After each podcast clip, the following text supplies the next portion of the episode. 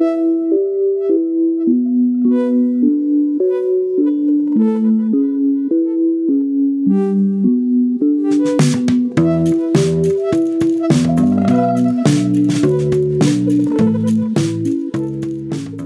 everyone. It is IPOS 2023. This is Carter Clement from Children's Hospital of New Orleans, and we are doing something different this year.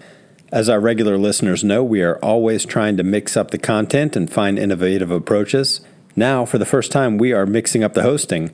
I and your other regular hosts want to make sure this show remains sustainable and outlives our involvement, so we're starting to expand the team. Specifically, to cover conferences like IPOS and the POSNA annual meeting, we're bringing in new talent. This meeting, Tyler McDonald from the University of Southern Alabama and Phil Nowicki from Grand Rapids, Michigan will be at the helm. I am certain that they are about to show you just how much better the hosting on this show can be, so with no further ado, let's hand over the baton and go to the meeting.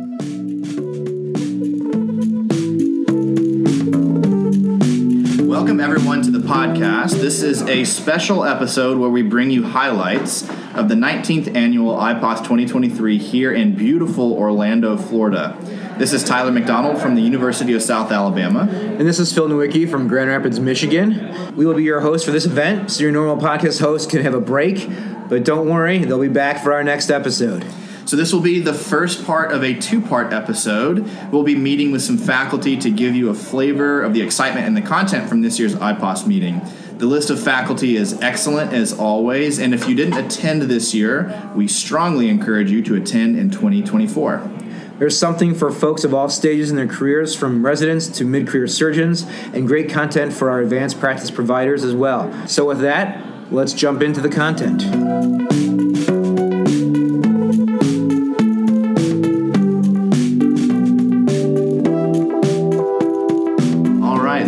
Tyler McDonald, and I'm joined here by Dr. Woody Sankar. We are coming to you from the recording booth at IPOS 2023. It's the first full day of the meeting, and it is underway in full swing. We just finished lunch and are getting geared up for some afternoon sessions. Dr. Sankar, how are you? Doing well, thanks. Yesterday, during the Arabella Elite session, you gave a talk on how to become involved with service to an audience of rising pediatric orthopedic surgeons. Can you give us a summary on that? Yeah, so I, I think uh, kind of my message was that ultimately you got to do what you enjoy. You know, uh, obviously people have chosen this field because they like taking care of children, but I think a lot of us find some meaning beyond just taking care of the kid in front of us. Uh, and service can take so many different forms. Uh, as I explained, there's plenty of people that do service by being that point of contact in their church group, and their church people, their members, call them up and say, "Hey, listen, I got a kid that's got a kidney problem. Where do I go?" You know, you just help people out like that. But I primarily uh, gave the talk from the vantage point of POSNA Okay. for obvious reasons, uh, and so I, as many of the listeners know, I, I, I'm pretty involved in the organization and have been for a number of years, uh, and really have enjoyed my time with that. So I kind of was giving these um, these people that are early on in their POSNA journey a little bit of a glimpse of, of how to get into it, and um, if they want to.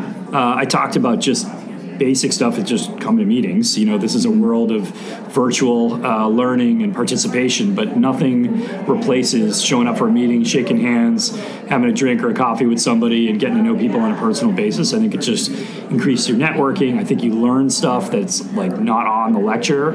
Uh, some of the little pearls that people will tell you in, in the back of the uh, the back of the classroom, so to speak, which is really valuable. Get up, introduce yourself, ask questions at the microphone. I think that's really important. And then, you know, from an official basis, you know, join a committee. I mean, that's the easiest way to get involved. Um, you know, the committee assignment program uh, runs every spring around the time of the annual meeting.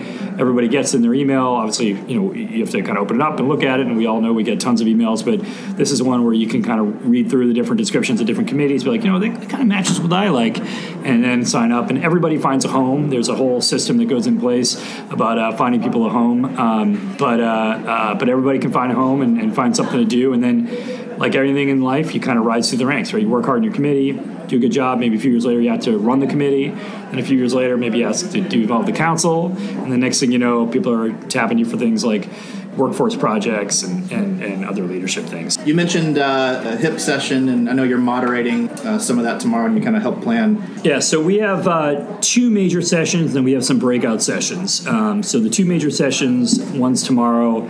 It's titled uh, kind of problematic uh, hips in the elementary years, and the idea here was to kind of you know we do do DDH a lot, and there's a little bit of some DDH segments in this session, but it's really kind of thinking about that like four to 11 year old you know age group where we're not talking about kind of hip preservation things uh, so much and we're not really talking about infantile ddh and harnesses and stuff like that but we're talking about that in between and not things like Perthes and, and SCFE, which we do revisit periodically, but we wanted, you know, to, to speak to your point, to churn it and do something different. So we have a collection of topics that fall in that age group um, that are different. So, for example, there is going to be a talk on Charcot-Marie tooth hips. There's going to be a talk on MHE hips and MHE hip type deformity. There is a couple talks on um, managing uh, growth arrest after DDH surgery. So that shows up at seven, eight years of age, sure. you know, after you did seemingly a perfect operation when the kid's one or two. So it's kind of those challenges. You know, there's plenty of other directions we could go, but as always, we really try to be mindful about previous programs. And so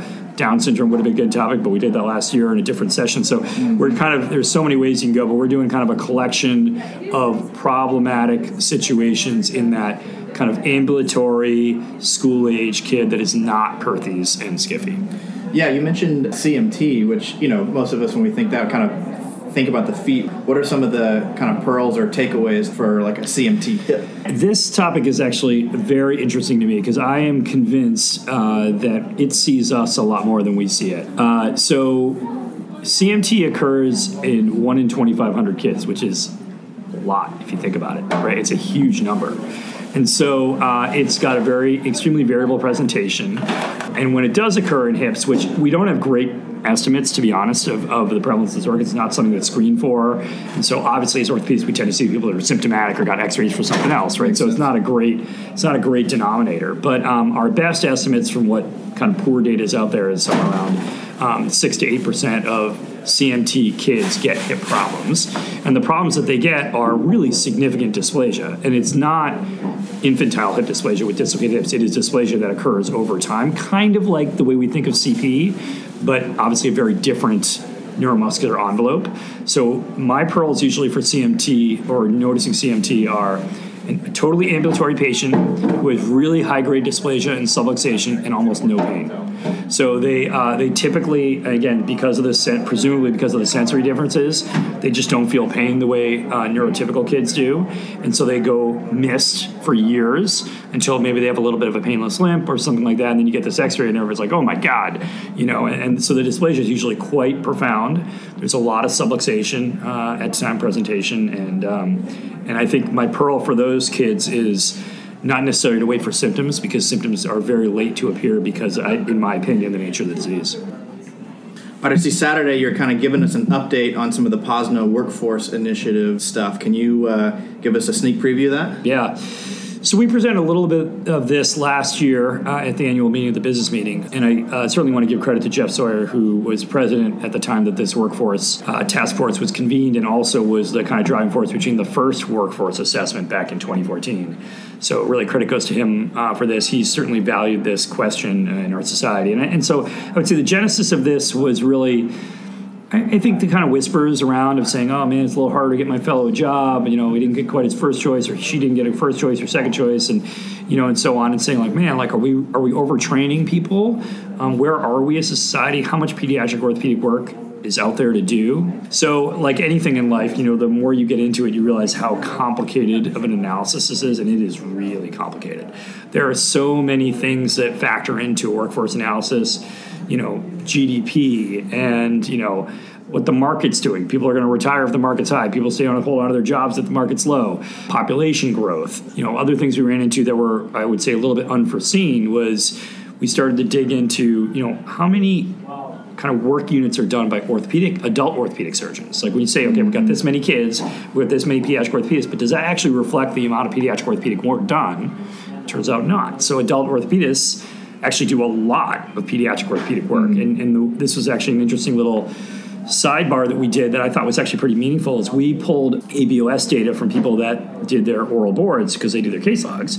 We pulled all the ABOS data for the last 15 years and we looked at the number of patients under the age of 13 and under 8 and under 18 who were operated on by somebody who examined outside of peds. So essentially an adult orthopedist when they did their logs, you know, what was their specialty when they logged? And it turns out that over 50% of kids that had surgery under the age of 13 were done by adult orthopedists. Wow, half. Half. Oh wow. Right? And then and then under 18 it was 60 something percent. So we did that, and then you have to factor in things like APP. How much is you know APPs are really allowing pediatric orthopedic surgeons to see more patients. They're not obviously surgeons, so they're not a one to one replacement. But how do you factor that into the workforce? Really complicated stuff. Anyway, all models, all assumptions baked into it. But to our best of our knowledge, uh, we look like we're overtraining a little bit, but not quite as much as I would have thought going into it. So, our, our current fellowship graduating class is somewhere between 50 to 60 over the last 10 years, which is a lot more than it was when I went in. When I went into it, it's about 20 people. So, it's about 50 to 60 for the last 10 years, and probably the sweet spot is in the high 40s. Mm-hmm. So, at our current rates, I would say we are heading to a net oversupply of pediatric orthopedists, but not like dramatically. People can still get jobs for sure. They may not be the exact perfect practice, city, you know, everything that they want, but there certainly are jobs out there. Yeah. Awesome. Well, thanks for uh, taking the time to meet with us and uh, give a little insight to those folks at home. And I uh, look forward to seeing you around. yeah. Thanks for your time, Todd. Take All right.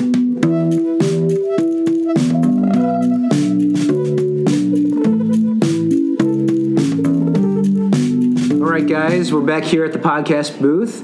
This is Phil Nowicki and Tyler McDonald, and we're here with uh, Wade Shrader from Nemours. Um, yesterday was the neuromuscular section. Trying to hope to get your biggest takeaways from the, the session yesterday. Yeah, thanks, Phil. Tyler, thanks for having me on here. I'm really excited. IPOS is always one of my favorite meetings. I think it's a just an extraordinary educational event that POSNA puts on. I think it demonstrates really how important educating our you know up and coming next generation of pediatric orthopedic surgeons and providers. And so really really happy to be here. But yeah uh, we were excited about our neuromuscular session yesterday. You know it feels to me like throughout POSNA, there's a growing interest in the neuromuscular space, right? I think we all take care of those kids, you know, even if you're not really a neuromuscular expert, especially if you're in typical pediatric orthopedic practices of four to five folks or even less, right, as you're growing it, right? So you, you know that neuromuscular issues are really common. Cerebral palsy is the most common motor disability in children, so you're going to see it. You know, I think even sports guys might see it if they're covering trauma. So I think it's really, really important that we have an emphasis on it at this meeting. So we're really excited to have one of the, in the main room, one of the concurrent sessions yesterday to have neuromuscular on a Wednesday. So we're really, really excited about that. So it was a combination of um, talking a little bit about CP and guided growth, as well as talking about some soft skills things. We talked about care coordination and ethics and I think that in particular, consistently, whenever we do some of these soft skills, I think throughout all of pediatric orthopedics, because we all can learn from that, right? And we all have how do we approach parents? And what about ethical decisions? And when is a child too sick to consider surgery? Mm-hmm. And how do we do good family centered care and shared decision making? I mean, that really kind of goes across all our subspecialties. And it's incredibly important when you're taking care of a child with a disability. And so we get a lot of great feedback from those sessions. People want more of it. So I think it's important that we have some part of that every year here at IPOS. So I was really, really excited to have that part. Every guided growth is kind of the sexy new thing in, in, in, in neuromuscular. So we wanted to talk about that and when you can do it and not. And then we then folded that over into a nice um, overview of SMA and kind of set the stage for everybody about the new medical treatments for SMA, mm-hmm. the genetic treatments for SMA and then how does that change your surgical decision making many you know we used to be fairly um, you know have benign neglect as ben shore said yesterday we that was kind of our baseline approach for a lot of these kids especially kids who had sma1 knowing that their lifespan was probably not going to be significant and that they probably wouldn't live long enough to have painful hips And so, um, really excited to kind of talk about that and see uh, Jason Brooks did a, did a phenomenal job with lots of great graphics from Scottish Rite to really explain, really in an orthopedic language that you can understand the mechanisms of these new medicines and um, and the new treatments. And so, and then Kishore and Ben did a great job, kind of doing a balanced little debate about well, whether we should change our approach to the hips. And then Mike Vitale, I think, did a great job of covering spine issues, kind of, you know, um, from A to Z. Speaking of SMA hips, what, what are your thoughts on reconstruction and what are maybe two or three pearls you can provide for the listeners at home uh, when taking care of those patients? I think we still don't know exactly what the final outcomes of these new medicines are, right? You know, we see some examples of an SMA kid that's now standing right? You know, like at age two or three when they've had early treatment. So clearly, their longevity and their lifespan issues have changed. And if they are changing some motor function, that potentially could change how their hips are, or you know, how their hips progress or not. I still think they're you know they're hypotonic kids, right? And so they may be less likely to be painful than maybe a spastic hip compared to CP. But I think what's really, really sobering about all of this is the adult literature, which we're all focusing on a little bit more in neuromuscular. You know, I know Phil does some, some adult stuff, right? And, you know, I think it's really, really important. And to get some feedback from both the CP and the SMA adult world, that, you know, a large percentage of those adults have pain and a lot of that pain is attributed to the hip and i think that really is you know that along with the you know, with the medical treatments, the genetic treatments, really should change our focus a bit. So I, I think typically today, you know, in an SMA2 hip, you know, I think we should treat to be pretty proactive about that. We should treat that a little bit more like the CP hip and have, you know, cutoffs and thresholds for doing surgery, you know, with migration percentages, you know, at 40% or so, for instance, because of the adult literature that I think there's a large percentage of them that have some pain. And by and large, that pain can probably be prevented with a hip reconstruction. I think for the SMA1 kids, I think you have to individualize it. I, we now know that there's really not really so much of an ordinal thing of SMA 1 versus 2, but a spectrum. We heard based on the number of copies of SMA, SMA 2 genes. Mm-hmm. So, I mean, I think if that kid's acting more, you know, and has having some more standing and some more ambulatory function, even in a gait trainer or things like that, probably need to treat that a little bit more proactively. If it's more truly still an SM, SMA 1 type kid, that is still in a wheelchair, you might want to wait until they're painful. But the first sign that they have pain, I think you should pull the trigger for that.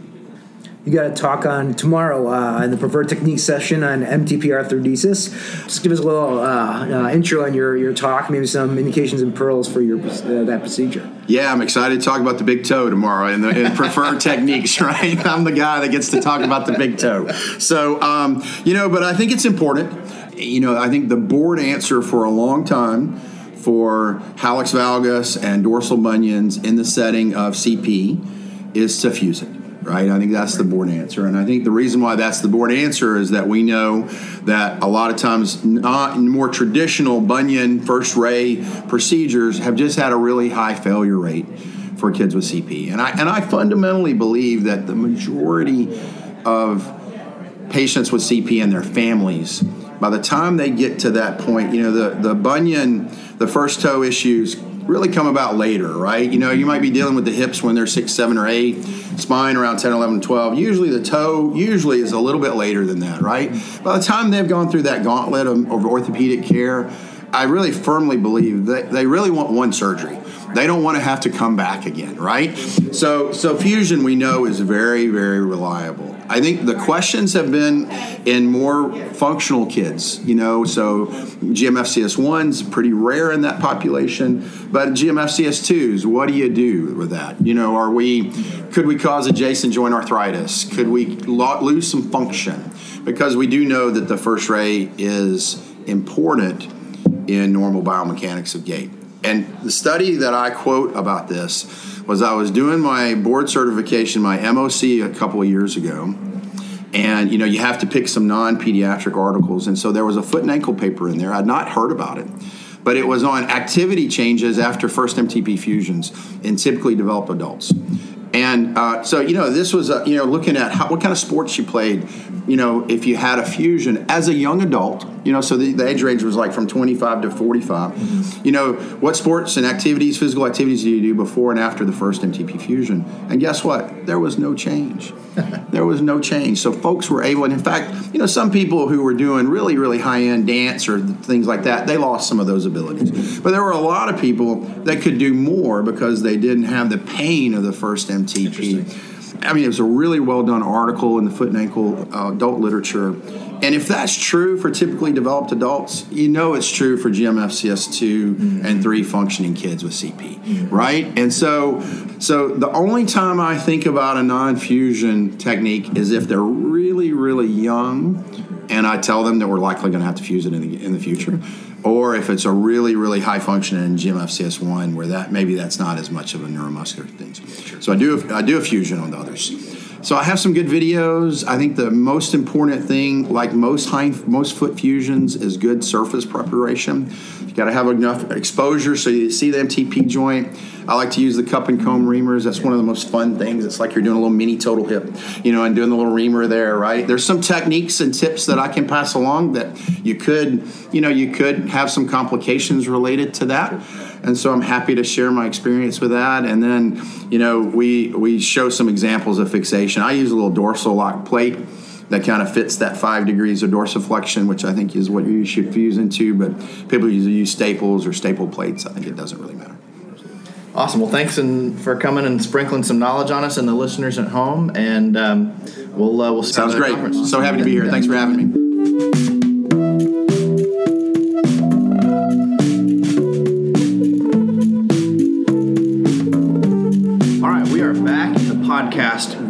IPOS 2023. I'm Tyler McDonald, and I'm joined here by Dr. Bob Cho. Bob, glad to have you with us. Hey, thanks for having me on. I've wanted to do this for some time, and I finally got asked, so thank you. Well, here you go. You're moving up in the world. I love it. What's your favorite part about IPOS? I think my favorite part is that every year I learn new things. Um, that uh, it doesn't matter what stage of your career you're in, you get to learn uh, something new, something that's actionable immediately uh, after returning from this meeting. I think also the fact that you can stand shoulder to shoulder with uh, people you've respected and meant, have been mentors to you, uh, and talk talk to them in an intimate format and ask them questions about anything. Um, it's really unique to this meeting, and I think it's the best educational meeting that I go to hands down every year. So, just looking at the schedule upcoming on Friday, you're taking part in the neuromuscular and syndromic spine session. You're going to teach us all about how to optimize and prepare the neuromuscular patient preoperatively. So, how should we be going about that? I know there's a lot of gray area and a lot of uh, scariness around that. So, what are your uh, what are your key takeaways from that talk? I think the key takeaway is for neuromuscular spine patients, we know that there's a high complication rate for that um, patient population for spine surgery. Uh, so, what you really need to do is you need to optimize the patient. And really, the crux of what I'll be talking about is to have a really good multidisciplinary team approach. Um, you really have to have um, a, an evaluation of where the kid is and where the kid's going to be after surgery. And that can't just be from you as an orthopedic surgeon. Um, and and it, you really need uh, good pediatricians, good neuromuscular specialists that can help to tell you whether or not number one it's worth it to do the surgery, uh, you know, and then number two uh, how you're going to prevent complications uh, for surgery. So one of my favorite IPOS staples is the author's preferred technique session, and I see that you're slated to give us all the right answers for how to tackle intraoperative distraction for severe scoli. Uh, can you give us a sneak peek? Sure. Uh, so I love using this technique. It is um, basically if you have very severe scoliosis, how do you make that better? Uh, without necessarily putting a kid in a halo for a very long time, um, and uh, basically, the crux of it is uh, there was a paper that was written by uh, lead author Buchowski um, in 2006 and 2007 in JBJS that describes the technique. Um, but you put proximal fixation points into usually the ribs, uh, and then you put distal fixation points usually into the lumbar spine, and then you use uh, temporary distraction across those points with uh, rods connected through uh, domino connectors. And because the spine is viscoelastic, if you stretch over a very long period of time, every time you go back, usually every 15 to 20 minutes, you can get a little bit more stretch. In our series, we've done this approximately 50 to 60 times. Um, I'll have to check our numbers, but somewhere in that neighborhood, our average correction is about 70%. Well, great. I'm looking forward to that talk. Sure. I wanted to ask you about the mentoring program, the mentorship program that IPOS has. I know you're involved with that. Can you kind of give the listeners at home kind of an idea of what that is, how it's grown, what that looks like for uh, attendees? Well, I think this is the best part of IPOS is that you really do get mentoring through the meeting, um, and uh, uh, the junior uh, attendees, uh, residents, and fellows they have the opportunity to participate through this program where they get matched up with a uh, with a senior faculty. The nice part about it is that uh, you get to interact with someone usually in a, a similar field that you want to go into. So, say you want to go into spine, we try to match you up with a spine person who's usually in your same geographic area as well. I, am actually most proud of the name of the program, which is Guided Growth, which uh, I wish I came up with. Uh, I, I, didn't. Uh, Reed Nichols and I, when we were running it together uh, a few years ago, we decided we needed a better name than Mentoring Program. Um, and we crowdsourced this. And Joe Rosenblatt, who's a pediatric orthopedist out in Philadelphia uh, at St. Christopher's Hospital, he was the one who came up with his name. And so I got to give him credit. It's such a great name. Um, it's not, I wouldn't say it's like a super intensive mentoring program like over an entire year. This is more of being a Sherpa through um, the week of IPOS because there's so much to do and having someone to lean on to tell you where to go, what might be interesting um, is really helpful. You know, the mentees that I've had, I've stayed in touch with to some degree a lot of them are often looking for jobs. And so for me it's i can introduce them to people that that may need to have a spine person you know? And so for that part of the mentorship i think is really valuable at this meeting because usually this meeting is a time where a lot of fellows are looking for a job. Um, and there's i get to match those people with people here that are looking for spine fellows coming out I think that's another benefit to this program. I think it's also just uh, it decreases the barriers. I remember when I was um, just coming out of fellowship from San Diego, um, I wanted Dr. Suken Shah to mentor me. Um, and I, w- I was in SRS in Kyoto, and I waited for him to finish a talk. I remember being so nervous talking to this guy, and like I was like, "Oh, excuse me, Dr. Shah, could you please mentor me?" And you know, I, I was hoping he'd be nice, and he, he he was so gracious, like, "Yeah, I'd be happy to mentor you," you know. And he's been one of my best mentors for the last 13 or 14 years. And um, I wanted to decrease the anxiety level of that. And so that's the whole point of the program. You get assigned, so you don't have to ask for someone. And, uh, you know, I would say most of our mat- uh, mentees are super happy with the matches. Um, you know, most of our mentors are super happy with doing this program. I can tell you the mentors that aren't, we, we, we don't usually have them do it again. So it, the faculty um, are really selected for this program. I couldn't think of a better name for a mentorship program, Guided Growth. That's I mean, excellent. It's amazing, right? then we had to we had to try to figure out what we would call the mentors and the mentees, and so we were getting cute with like, are someone gonna be the screws, someone gonna be the plates, Oh, and then we said, you know what, just mentor and mentee. Keep it simple. Yeah. Well, great. Well, that's all the time we have for right now. So uh, appreciate your time. Thanks for coming by and uh, giving us a little insight. Thanks so much, Tyler. Appreciate you having me on. Sure thing.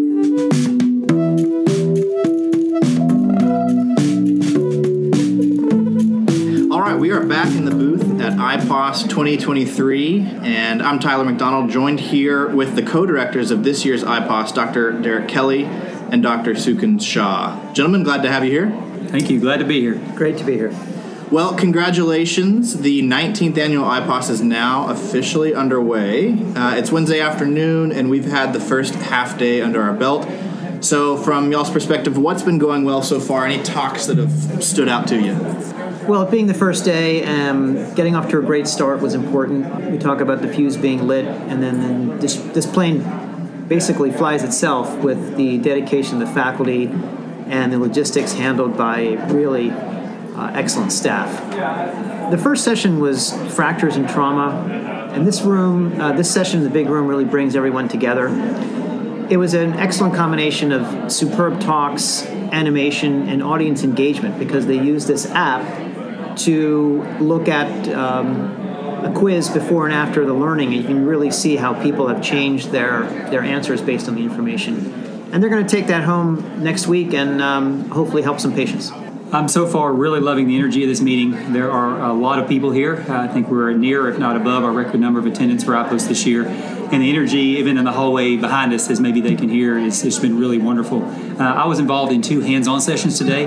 This was our second year to do a, a supracondylar pinning lab, which was a hands-on pinning using a sawbones model, and uh, it was a lot of great energy in that room. Uh, a lot of uh, resident learners uh, who had not really done a lot of that. So it was great to get them in, uh, on the drills and, and kind of using their hands. And I just finished a uh, Ponseti on the go uh, session uh, doing Ponseti and clubfoot casting. And uh, the room was actually kind of packed, a little bit more than we expected. We had to pull in some extra faculty and some extra models to accommodate all the people who were interested. So the energy here so far has been wonderful.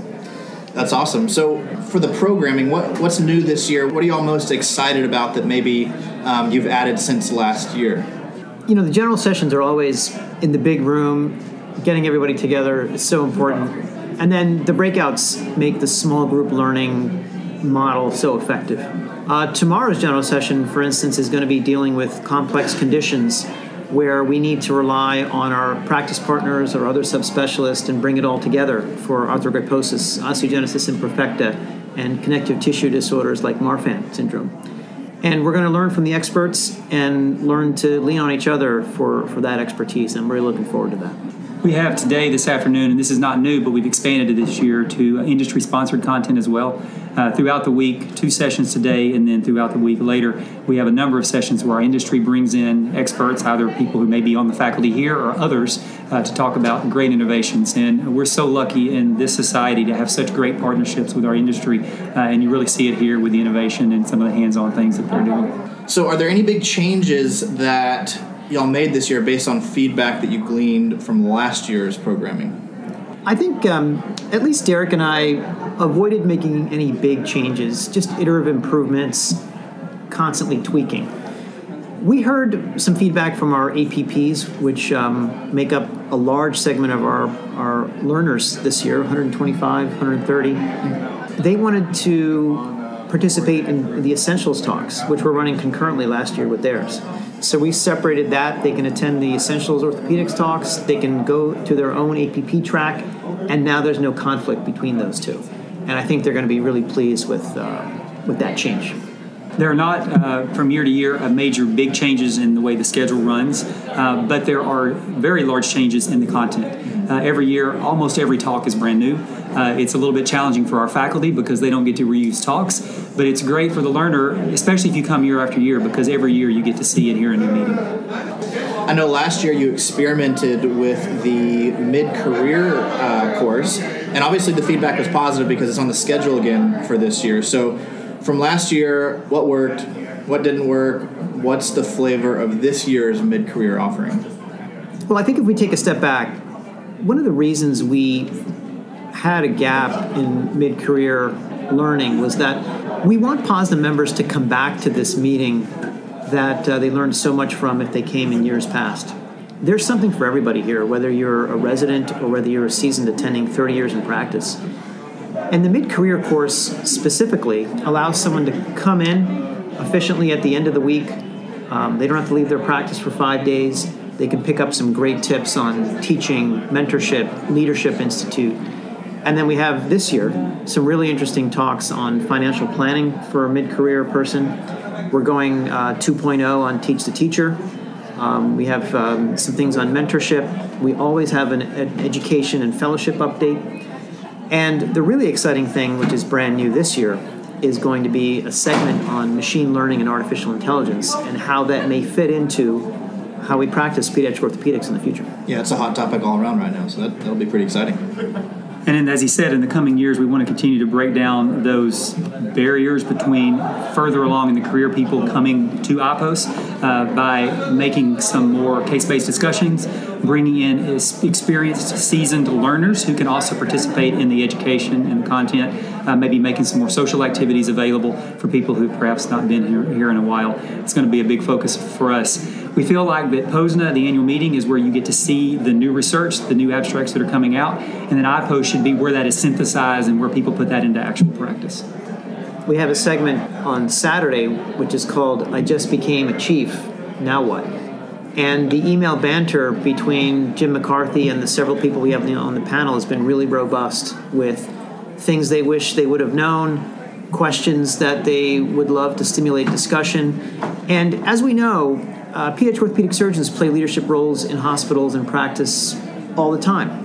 And whether you're a program director or on an important hospital committee, these are skills that you need to know, and we're hoping to bring out some of those things in practical terms. Yeah, it's great because there's not any uh, dedicated lectures on that when you're a trainee. So where else are you going to get it? I was a few moments ago in uh, that supracondylar pinning lab that I mentioned before, and one of the attendees, actually from overseas, has a 10 to 15 years of experience. And uh, although he was there to kind of pick up some tips and tricks, he immediately started taking on the teaching role for some of the junior people that were there, and it was wonderful. All of a sudden, I had a new faculty member in the room who was contributing to the education uh, so it, we need to have those folks in this meeting. Yeah, that's awesome. Those little interactions like that are what make this meeting awesome. Yeah. So, uh, Derek, next year I know you'll be flying solo. Can you give us a taste of any of the new changes that you're considering coming down, or is it uh, is it too top secret for now? So I can tell you, no one flies solo around here. The team and the support around this meeting is amazing. If something goes wrong, then yes, that's my fault. but if it goes well, as it will, it's because of an enormous effort from the opposing team, all the people who have come before me that are very willing to keep me on, on track. Uh, big changes, as we said before, not a lot of huge iterative changes changes. I do think the mid career program is going very well, so we're definitely going to continue that. Anytime we have a hands on offering, it is very popular, so as many opportunities as we can create hands on experiences, uh, we're going to be doing that as well. We continue to expand our on the goes where people can stop in for a brief uh, hands-on experience, whether it be with Halo traction uh, or Pavlik harness or clubfoot. So a few things that are going well will continue to expand. Some of our core curriculum, we're going to definitely continue that. Although uh, our subject matter experts are going to be very thoughtful in the procedures and the discussions that they bring to the curriculum. One of the best parts of the meeting for me when I was a trainee was the Tuesday night offering, the Arabella Elite Forum. What advice do you have for those at the meeting who are in residency, maybe looking for fellowships or just starting out their career in pediatric orthopedics? Yeah, so uh, as we talked before, uh, this is a meeting where you have four or five meetings going on at the same time. We have uh, courses for advanced practice providers. We discussed the uh, mid career or more seasoned surgeon courses. Uh, we have uh, courses specifically designed more for residents and fellows. And you spoke to the Tuesday night offerings. Uh, there are scholarships associated with that, so many people can uh, get scholarships. you can come and present cases. We also have what we call our guided growth program, where we pair you with mentors, and many of those relationships continue well beyond IPOS. So it's a great place to come and network, learn about what this community is like, um, make sure it is a fit for you. I would be challenged, I would challenge you to find an example where it isn't for you because uh, people here are so wonderful. But um, this is a great place for people to start their career, maybe meet some of their giants, some of the people they want to know, maybe start some of those relationships moving toward fellowship. I think the fellowship programs are pretty well represented here as well, and it might be a nice networking opportunity to look at further training and perhaps even um, your future employer. Well, uh, we're about uh, out of time here. Any uh, last minute advice for those that are on the fence about maybe um, coming next year to IPOS 2024? Uh, yeah, so a couple things to think about. This meeting changes every year. So if you've been this year or recently, then please plan to come back because the content is new. Uh, and this should not be a meeting where you just come alone. Uh, most years I bring my family. I've got two young kids and my wife. They typically come toward the end of the week. And then we spend a couple of days enjoying Central Florida and going to some of the theme parks and riding some roller coasters and having a great time. The weather's usually pretty good. In fact, uh, yesterday it was uh, good enough that I saw some kids swimming in the pool. So uh, consider bringing your family along and coming down and enjoying Central Florida. All right, well, guys, thanks so much for uh, joining us here, and um, we'll be seeing you around the meeting. And um, so far, it's been great. Thank, Thank you, you Tyler. You guys do great work.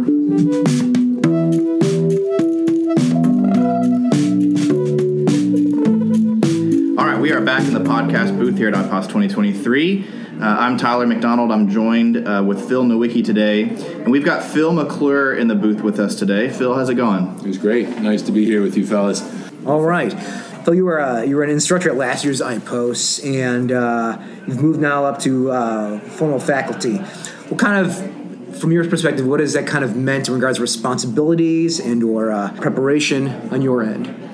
So the the biggest change for me is uh, I'm helping with uh, David David Podeszwa Top Gun, which I've you know never been involved in, even as a resident. Like so, it's exciting to see that and, and get involved in it and try to bring you know principles of deformity correction into Top Gun and you know, get a frame on in just a couple minutes. You know, it's I think it's going to be really exciting. You know, for us in the limb deformity team, and also for the residents and fellows who are doing Top Gun. So that's pretty cool. For me, like mentally, the biggest change is now I've got to think for next year. Who are we going to be talking to? What are we going to be talking about? Where do we want to focus our our thoughts and our, our instruction? So I'm trying to watch, you know, Derek Kelly and Reed Nichols and these guys to, to try to pull in more uh, habits from the people who are have been doing it for a while and doing it well. There you go. Those are good people to emulate. So, um, your main talks take place on Saturday. Uh, you'll be discussing some congenital differences below the knee. For the listeners at home, what sort of words of wisdom do you have on how to approach and care for those challenging conditions? I I think it's uh, similar to many things in peds ortho, where there's one obvious problem, and you, you run a major risk of getting yourself into trouble by pigeonholing yourself or getting tunnel vision on that problem. So we're trying to focus, you know, this year below the knee, so predominantly fibular hemimelia, but also you know bring back, like, hey, you know, there's still a hip up there, and you know, when is the knee unstable enough to justify prophylactic treatment? What does that look like? And we, for the second year now, we're doing our deformity day in a uh, like a group discussion kind of format. So we've got a collection of experts from around the country, and we'll be sitting at tables, hopefully, you know, crowd size allowing, where we sort of put up a case, then we all discuss, and we discuss it as a group. It worked out really nicely last year to pull out some of the the pearls and thought process difference uh, that I think really is the difference between it going okay and it going great, or it going okay versus terribly because you know as we all know congenital deformity is one of those places where a terrible outcome is certainly possible and something we want to avoid segueing over to uh, just the complexity of, a limb deformity surgery. If you could pick one surgery for the rest of your career, what would it be? my favorite right now actually is uh, congenital patellar dislocations fixed dislocated like in the diastrophics or nail patella syndrome i, I think it, it was like why do i like that because it's it's i don't even know why i think it's just it feels like it makes a really big difference I had a kid in Utah that uh, came out of the cast and walked for the first time ever. And the mom was like, "Whoa, that's like a miracle." And in reality, it's just really nice to have your patella where it belongs. And, and so I think that's a, a great surgery that really works nice. And uh, there's only so much hardware you can take out, right? So I can't pick hardware for the rest of my life. I like that. So, as faculty in both uh, the podium presentations as well as uh, in the industry spotlight sessions, um, what's kind of the difference in uh, approach you're taking for your preparation, and also just being a presenter in the audience you that were par- uh, participating in the sessions? You know, I think you always have to try to understand as best you can ahead of time who's likely to walk into the room. The neat thing about the industry sessions is they, they tend to have lots of choices of where to go. And so they, you know, in theory, if they walk into the intramedullary lengthening session, they're on board. You know, they're there for that. They, they know about it. They're aware of the basics because they chose that over three to five other options that may also be very interesting to, uh, you know, a general pediatric orthopedist, who I feel like is the main target audience of this meeting. So, you know, this this year the intramedullary lengthening session turned out really nicely because there was a lot of experience in the crowd. We had some good discussions. We picked five to six cases to talk about sort of tips and tricks from Shawn Standard and Christof Radler, and uh, you know, blocking screws, when and where, antegrade, retrograde, you know, all those double level osteotomy kind of concepts that are fun to talk about. Um, interestingly, we we sort of blew right past the idea of the straightforward antegrade nail, um, and the the audience I think was right where we needed to be for that kind of discussion. So it was a lot of fun. And the general sessions, you know, in the limb deformity part, it's also usually a pretty tight group, which opens up to also really nice group discussions. I think you know, speaking from the podium in the big room is a is a much more challenging task because you've got to find a pearl for you know the APPs, the young residents, the old residents, the fellows, the young attendings, mid-career attendings, and and hopefully you know someone will teach Derek Kelly something, you know, and like that's hard to do. And so there's a it's a challenge I look forward to in the future is being able to try to balance that, you know, a broader audience in the general sessions, and there's just unbelievable you know mentors and examples on on how you do that. Well, excellent. Thank you so much for coming and talking to us, and uh, hopefully talk to you next year again and see what else we can bring. Yeah, Perfect. Thanks, guys.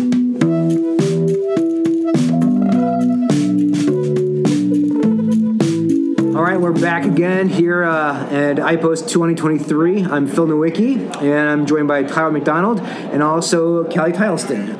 Kali, first, as kind of one of the more younger faculty members, um, how has your experience uh, at IPOS been both last year and this year? Well, it's been so wonderful to be a part of the IPOS team. As one of the more junior faculty, it's really cool to be on the other side of it. So, as a trainee coming through and seeing all these things, but then coming in as faculty, but there's still so much to learn myself. And so, being able to interact with these people who are like the giants in the field, still be a junior faculty, but then still be on the podium with them is like such an incredible honor. And learning so much, not only about our field, but also education, learning how to teach our residents and fellows, learning what works for them um, is just a great experience. So, with that, kind of what couple of uh, things maybe you've taken away from more of the senior faculty? Let's say behind the scenes in the in the faculty retreat room and So I think a lot of it is education, and it's uh, you know talking slowly, making sure you know what the residents and fellows are coming into these educational sessions with, knowing what they expect to take out of it, and then creating a timeline and a thought process for yourself for how to reach those goals, and then making sure to like summarize it all in the end. And I think you can do that in any type of session that you're in and any educational session. Um, you know, I can even do it with my kids. Like, it's just a really great way to think about anytime you're educating anybody. Yesterday, you know, you talked a little bit about uh, bracing uh, for kids with scoliosis and some best practices there. Can you give the listeners at home uh, maybe some key takeaways from that? So this is sort of a I thought of it in a different way than your typical scoliosis bracing talk because we've all heard the talk about you know when to brace, how long to brace, and um, we've all seen all the research uh, from that dates back to the 70s and 80s about why we brace. And instead, I thought about it as well, bracing works but it only works if they wear it. So trying actually to look from the social emotional side of it and how do we change that choice architecture for these families and kids to get them into a place where they're willing to accept the brace and consider wearing it that full time and what can we do as again educators for our families to become choice architects that make that choice more uh, positive for them uh, overall. And so, really, sort of transforming the idea of well bracing and how why does it work, but thinking about it as like we're a team and making sure that um, we actually get them into the brace. How would you say that's changed maybe compliance with your patients or sort of like have you have you seen like that manifested in like your practice compared to maybe when you were a trainee? So that is actually my passion. That's like what I do research on is like the whole social emotional side of scoliosis diagnosis and treatment.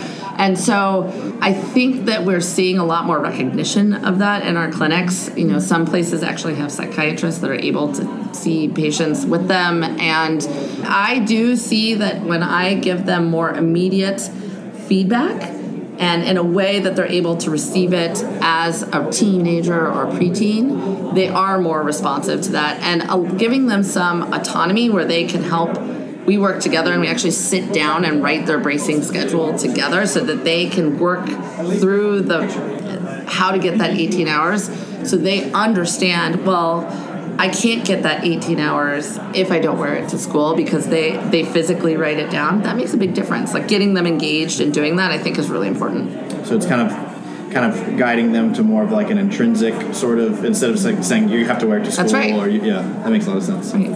but also the acceptance in society of it as well. And what kind of viewpoints have you seen from your patients about society in general and acceptance with scoliosis? Well, I mean, and I think presenting it in a way like my kids are about these kids' age. I have two girls. I understand what they want to wear. I know, and and getting them hooked into a group of kids who are going through the same thing is really important. Um, whether it's in their location or remotely, but then showing them, and a lot of times they'll come to our you know they'll get really interested in orthopedics and they'll come in to like uh, learn about orthopedics in general. And so just uh, like you said getting them more intrinsically motivated to be a part of that and then the other stuff right? Like most schools nowadays have a short day. So you'd be like well that short day you can wear that crop top. But every other day how do you feel about wearing the brace? Because you know you don't need to wear a crop top every day to school. And like just thinking about their life in general and their social life and what they want to do is really important Well, I think that's about uh, all the time we have for now. But uh, thanks so much for coming. Yeah, and, now you know all about crop yeah. tops. Now I'm ready. Yeah. Yes. I don't think we could wear crop tops where I went to high school. So I don't. Maybe in the clinic now. Yeah. All right. Well, All thanks right. for Well, thank you guys us. so much. This is great.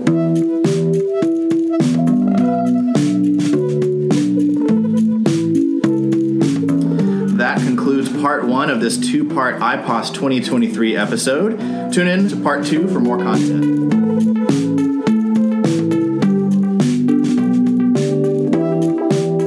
Awesome. Well, guys, thanks so much for. I'm Um, Derek Kelly. I'm the mayor of Atlanta. Yeah, exactly. we need to put this on the, uh, the Try airport. not to do that. I'm gonna hear Derek Kelly. See, you did it better than I did.